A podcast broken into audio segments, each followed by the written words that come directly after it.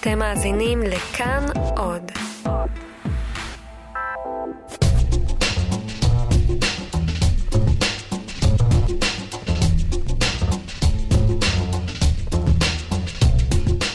היי, אני דנה פרנק. ואני ניצן אברהם. וזה פרק בונוס של חיות כיס.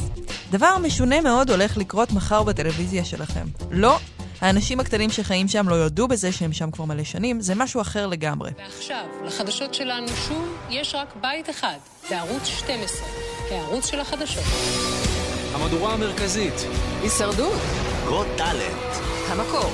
מהפכה במדבר, העולם הבוקר. ערוץ 10 שמשודר באפיק 14 וערוץ 13 של רשת התמזגו ויהפכו לערוץ 1. וזה עוד יותר מוזר, כי רק לפני קצת יותר משנה קרה בדיוק ההפך. שלום תמר, ממש בעוד כמה דקות כולנו עוברים לבית חדש, ערוץ 10 עובר ל-HD באפיק 14 בשעה. ערוץ 2 הפך לשני ערוצים, ערוץ קשת באפיק 12 וערוץ רשת 13, ושניהם התחרו בערוץ 10 שעבר למספר 14.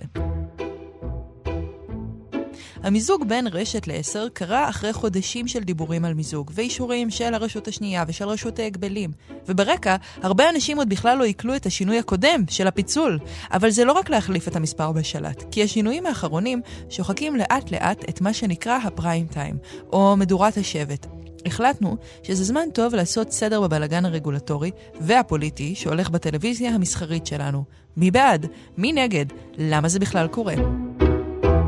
את הסיפור הזה אני רוצה להתחיל ב-30 באפריל 2017. המשמר אין דגלת נשקו. דגל, שק. ביום הזיכרון? כן, יום הזיכרון לא האחרון, אלא זה שלפניו, שעוד התקיים בעולם של שני ערוצים מסחריים, כשהיו בו ערוץ 2 וערוץ 10, ואותנו, ערוץ 11. וואו. יום הזיכרון כל שנה, לא רק ב-2017, זה תמיד יום שמעניין ומצחיק להסתכל בו על הרייטינג, כי בדיוק ביום הזה שלושת הערוצים משדרים אותו דבר. בשמונה בערב כולם משדרים את הטקס הממלכתי לחללי מערכות ישראל בירושלים, ולמרות שהשידורים היו זהים לחלוטין, הרייטינג נראה כך. לערוץ 2 היו 26.3%, לערוץ 10, 11%, ולערוץ 1, 6%. עכשיו זה נראה כאילו כמו בדיחה, כמו שאומרים של השקופית של יום כיפור, בערוץ 2 שרק כתוב על הגמר חתימה טובה, יש יותר רייטינג מאותה שקופית בערוץ 1. אבל זה נכון, אלה הרגלי צפייה.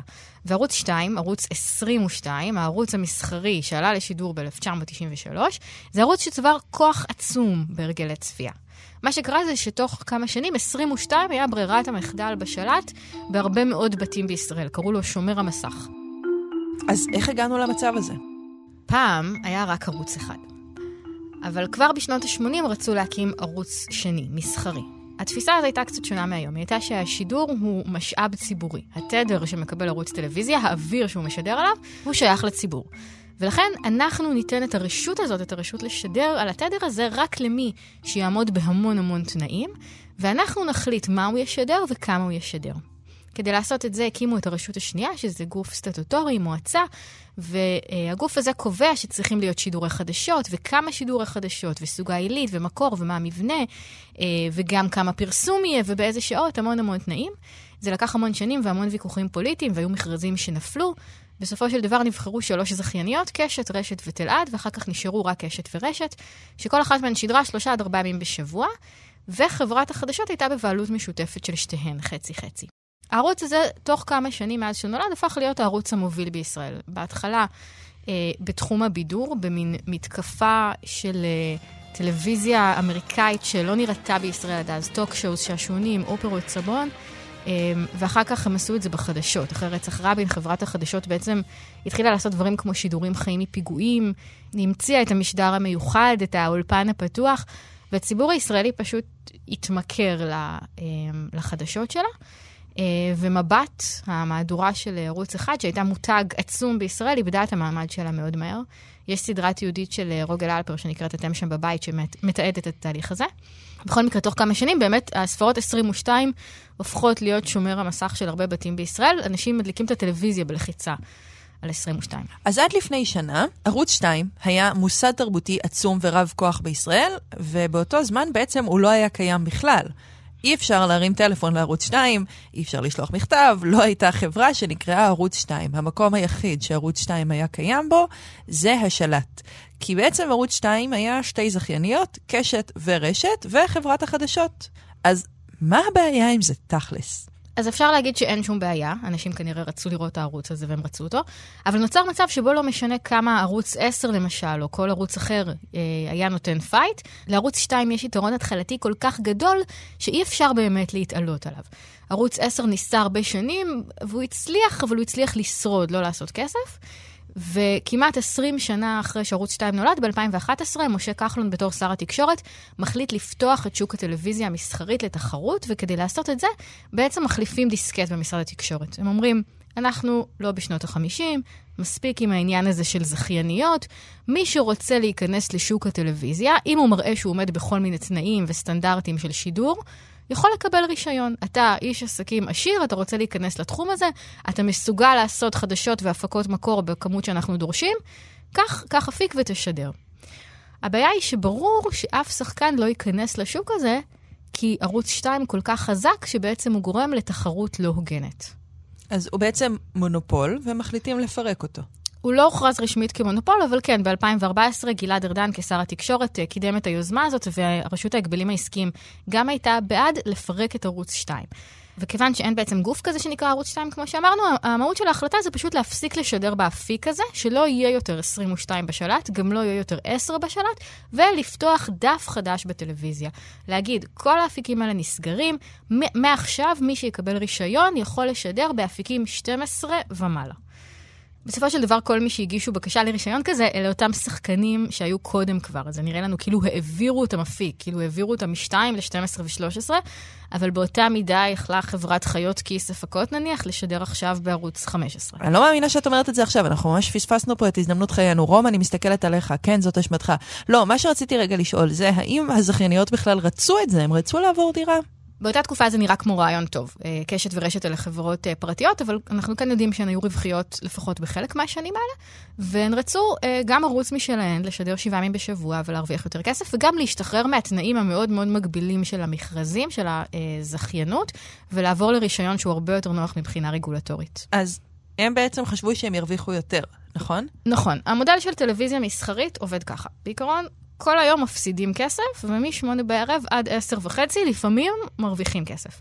זאת הסיבה שבכל שעה כמעט שבה תפתחי טלוויזיה ביום, חוץ מהשעות האלה של הפריים טיים, תראי את אותו סוג של תוכניות. תוכנית אולפן זולה שבה יושב מנחה או שניים ומדברים על כל מיני דברים, כי זה הדבר שהכי הכי זול להפיק. רק אחרי 8 יש את ההפקות המאוד מאוד יקרות, ההפקות ריאליטי. הישרדות והכוכב הבא למיניהם. כן, של ההפקות במיליונים ולפעמים עשרות מיליוני שקלים, ובאמת בשעות האלה יש רייטינג מאוד גבוה, הכנסות מפרסום מאוד גבוהות, ומזה חיים, ובתקופה של הזכייניות הן גם חיות מזה 3-4 ימים בשבוע. עכשיו, קשת, רשת וערוץ 10 מתחרות שלושתן על אותם תקציבי פרסום. עוגת הפרסום בישראל, לפי נתוני יפעת, היא כ-3.8 מיליארד שקל בכל הפלטפורמות. טלוויזיה, רדיו, דיגיטל, קולנוע, פרינט, הכל. ומתוך זה, תקציב הפרסום בטלוויזיה הוא כ-1.4 מיליארד שקלים בשנה, והוא לא כל כך גדל. זאת אומרת, גם אם החברות הישראליות מוציאות קצת יותר כסף על פרסום בשנה מסוימת, הן שמות את זה היום בדיגיטל. התקציב הזה הספיק לקיים את קשת ואת רשת ואת ערוץ 10. נשאלנו בקבוצת הפייסבוק האיכותית שלנו, חיות כיס, האם לעשות טלוויזיה משתלם? האם עושים מזה כסף? האם משם מביאים את הארגזים? היו שנים שעשו מזה כסף, היו שנים שזה היה מאוד רווחי, אבל טלוויזיה זה עסק מאוד יקר, מאוד מאוד קשה להיכנס אליו, הרגולציה עליו מאוד כבדה, והיא תלויה כל הזמן בשוק הפרסום, שהוא שוק מאוד תנודתי, ככה שנכנסים בסופו של דבר לשוק הזה אנשים מאוד מאוד עשירים, אחר כך נדבר על מי הם, ובעצם הכסף שהם עושים בטלוויזיה הוא עבורם לא כסף מאוד גדול.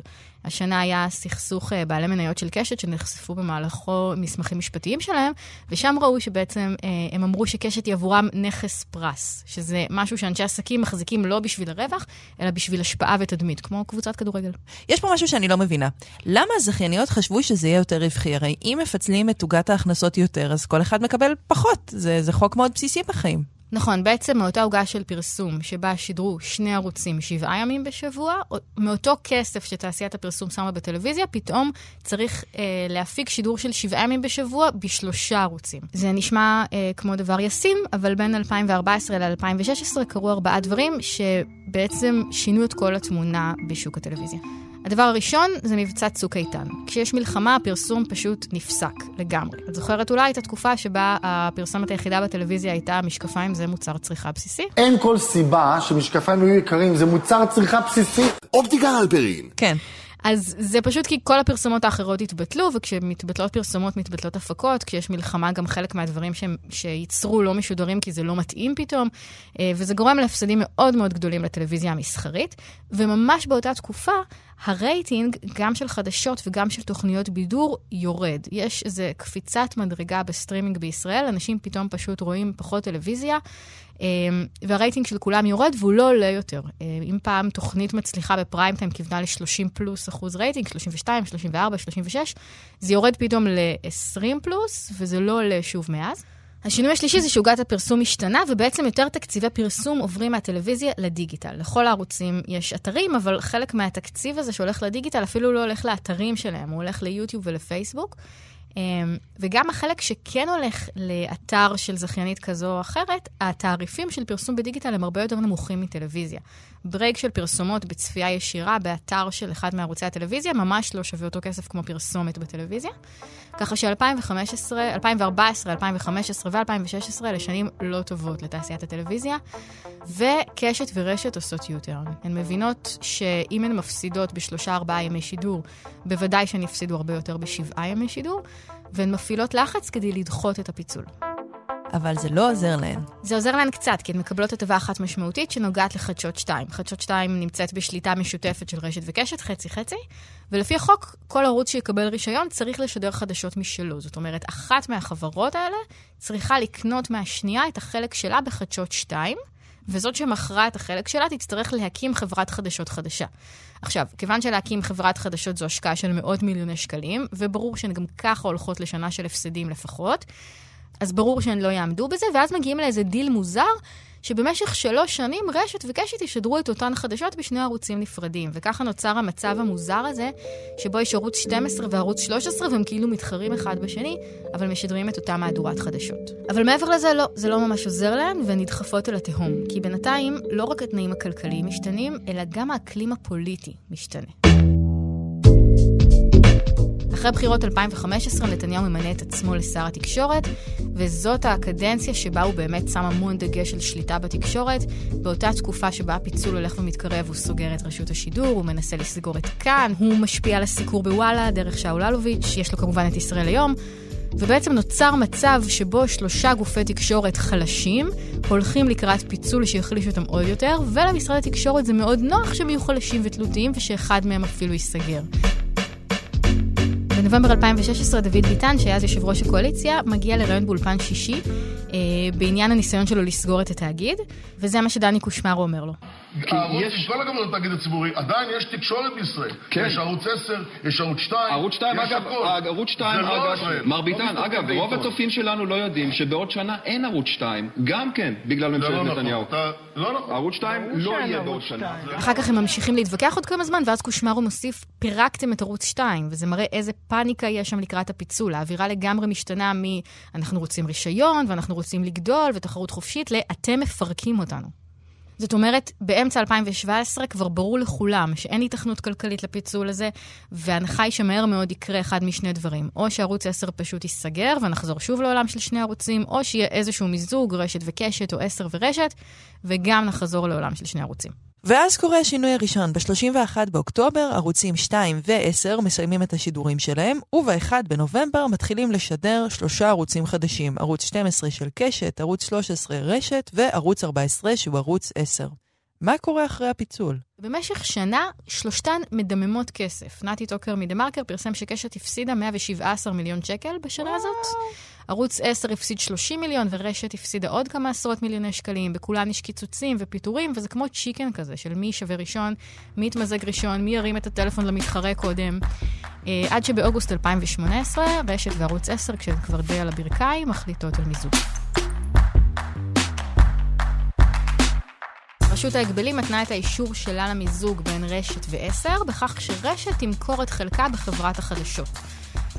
אז הן מנהלות משא ומתן, והיא מוכרת אותו לקשת בערך 150 מיליון שקל, שזה תואם את הערכות שהיו גם קודם על שווי חברת החדשות. ושוב יש לנו 2 ערוצים, ערוץ 12 עם החדשות שהיו חדשות 2, וערוץ 13 שהיה ערוץ רשת עם החדשות של ערוץ 10. אנחנו מדברות על חברות וגופי תקשורת, אבל גם המפה של האנשים החזקים בתקשורת משתנה. כן, לקראת המיזוג וגם לקראת הפיצול יש שינויים בהחזקות של בעלי המניות בערוצים האלה. חלק מחליטים לעזוב את העסק ויוצאים, הגדול שבהם זה עידן אופר. חלק מחליטים להגדיל את השליטה שלהם וחדשים נכנסים לתחום הזה. בסופו של דבר, בעולם של שני ערוצים שמתחיל ביום רביעי, האנשים החזקים בשוק הטלוויזיה בישראל הם בקשת דרורית ורטיים, עם משפחת ורטיים שמחזיקה בחברה למשקאות, קוקה קולה ויצחק תשובה. ובערוץ הממוזג רשת ועשר אלה יהיו לן בלווטניק ומשפחת רקנתי ואלי עזור, שהוא מול מעריב ובעל ערוצי צ'רלטון ותחנות הרדיו 99 ו-103. המיזוג הזה בעצם הופך אותו לאחד השמות הכי משפיעים וחזקים בתקשורת הישראלית. כל השאר מחזיקים כמה אחוזים ונהיים יותר קטנים. אז ממחר לא יהיה יותר גם ערוץ 10, אלא רק ערוץ 13, ונחזור לעולם של שני ערוצים מסחריים, וקצת עולה השאלה בשביל מה היה כל הבלגן הזה. לגמרי. מהתוצאות האפשריות שהיו יכולות לקרות, זה נראה כמו תוצאה סבירה. זאת אומרת, שוק הפרסום בישראל לא יכול להחזיק יותר משני ערוצים מסחריים. ב-10 היו חדשות חזקות, ברשת היה בידור חזק, אז המיזוג בינינו הכי הגיוני, וזה הגיע לאיזשהו איזון. אבל מה שמדהים פה זה שבאמת כל זה היה ידוע מראש, והיה אפשר לעשות את זה לפני שנתיים, עם הרבה פחות עבדות. 4 שנים, כל תעשיית הטלוויזיה הייתה עסוקה בעניין הזה, התנפחה ב-50%, ואז היא הצטמצמה בחזרה. התעסקו המון בלזכור אנשים חדשים, ליזום הפקות חדשות, ואז לקצר, ואז לקצץ, ולפטר, ולבטל הפקות. הפסדים עצומים, מאות מיליוני שקלים. וכל זה כשברור לכולם כל הזמן שזה לא בר קיימה. כבר ב-2015 היו כתבות שדיברו על זה שמיזוג של רשת ועשר זה התרחיש הכי הגיוני בכל המצב הזה. וכמובן שחוץ מערוץ 20, שזה טיפה שונה, אף שחקן חדש לא נכנס לשוק המדמם הזה כרגע. ככה שמבחינה הזאת החוק לא הצליח. גם השחקנים הקיימים בקושי מצליחים לשרוד בו, והוא לא הגדיל את התחרות בשוק הטלוויזיה. התקציב של חברת החדשות של ערוץ 2, מנוחתו היתן, היה בין 90 ל-100 מיליון שקלים. זה הולך להשתנות? זאת אומרת, קשת עכשיו הולכת להתחיל לפגוע בעיתונאים, עכשיו שיש לה את החדשות, או שהיא תקצץ את זה, או מה הולך לקרות שם בעצם? זה כאילו נראה הגיוני לחשוב שהיא תקצץ, כי למה שהיא תחזיק לבד את מה שהיא החזיקה ביחד עם רשת, אבל לא בטוח שזה יהיה הדבר המשתלם מבחינתה. לפי הרישיון, כל הערוצים המסחרים חייבים לשדר חדשות, הרישיון גם קובע כמה חדשות וגם את הערכים, איזון ומיימנות וביטוי לפריפריה וכאלה, והוא קובע גם את התקציב. התקציב של חברות החדשות צריך להיות לפחות 67 מיליון שקל, ויש להן חובות מסוימים של כמה לשדר. הן חייבות לשדר מהדורה מרכזית, חדשות בשישי ובשבת, ומבזקים וכאלה דברים. מה שקורה בפועל, גם ב-2 וגם בערוצים המסחריים אחר כך וב-10, זה שכולם הוציאו יותר. כולם הגדילו את זה ל-90-100 מיליון שקל, כי לעשות חדשות זה מאוד משתלם. זאת אומרת, יש לך כבר אולפנים, יש לך כבר חדרי עריכה, את לוח השידורים אתה חייב למלא במשהו, אז עדיף לך שחברת החדשות תפיק עוד תוכנית אקטואליה, תעשה 5, 6, משדר מיוחד, סרט דוקומנטרי, כל מיני כאלה, מאשר להוציא כסף על הפקה אחרת שתשודר באותן שעות. ככה שלא בטוח בכלל שהתקציב של החדשות יקטן, יכול להיות שאפילו יהיה יותר, יכול להיות גם שיעריכו עכשיו את המהדורה, כדי להגדיל את הרייטינג בפחות כסף. אוקיי, תראי, דיברנו על כל הצדדים הכלכליים של הסיפור הזה, אבל גם יש פה שאלה אחרת שנוגעת לתוכן. כי עולה איזה חשש שאנחנו נהיה קצת כמו הטלוויזיה האיטלקית. ואגב, טלוויזיה האיטלקית הפך להיות מין שם גנאי כללי כזה, אבל הייתי באיטליה, ומה שאת רואה זה באמת רק שעשוענים, שבהם אנשים עושים דברים מטופשים להחריד, וכל מיני יפהפיות עם מחשופים בלתי נגמרים, ותחתונים שעפים באוויר, ובאמת, האם זה מה שאנחנו הולכים לראות בטלוויזיה המסחרית הישראלית? את מתכוונת, האם הערוצים המסחרים הולכים לרדת עוד יותר נמוך כדי להשיג עוד רייטינג? ממש, כן, זאת השאלה שלי. אוקיי, אני אגיד משהו שאולי שמע מוזר. הטלוויזיה בישראל, גם כשהיא רוצה, לא מצליחה לרדת לרמה של הטלוויזיה האיטלקית. מה? זאת אומרת, נכון, האח הגדול נורא מצליחה פה, אבל גם האח הגדול היא תוכנית שהיא עדיין סוג של שיעור חברה, ותמיד יש בה איזו אווירה חינוכית, יש בה תמיד איזה דיון על צמחונות, או על פמיניזם, או על מזרחיות, ויש גבול כמה אפשר לרדת עם הקהל הישראלי. כשניסו לעשות פה ריאליטי עוד יותר נמוך, שאין בו בכלל את הדיונים הכביכול ערכיים, ויש בו רק רכילות וסקס, דברים כמו הכפר למשל, התוצאות לא היו טובות והיו תוכניות שירדו. ההשפעה תהיה לדעתי בזרמי העומק. כל השוק הזה עבר 2 שבהם הוא היה מאוד לא יציב, כולם היו בסכנת סגירה ופחד מפיתורים. לפני 1.5 אנחנו עמדנו לבית העבודה שלנו, בגלל גחמות של פוליטיקאים, העיתונאים של ערוץ 10 עכשיו עברו שוב את החוויה הזאת בפעם המיליון, ואני חושבת שאם זה ישפיע על מה שאנחנו רואים בטלוויזיה, זה במובן הזה שבו זה ישמר את המצב שבו כל גוף תקשורת בישראל יודע שהוא תלוי לגמרי בהחלטות שרירותיות של פוליטיקאים, וכל עיתונאי בישראל יודע שהוא במרחק החלטת ממשלה אחת מלאבד את העבודה שלו.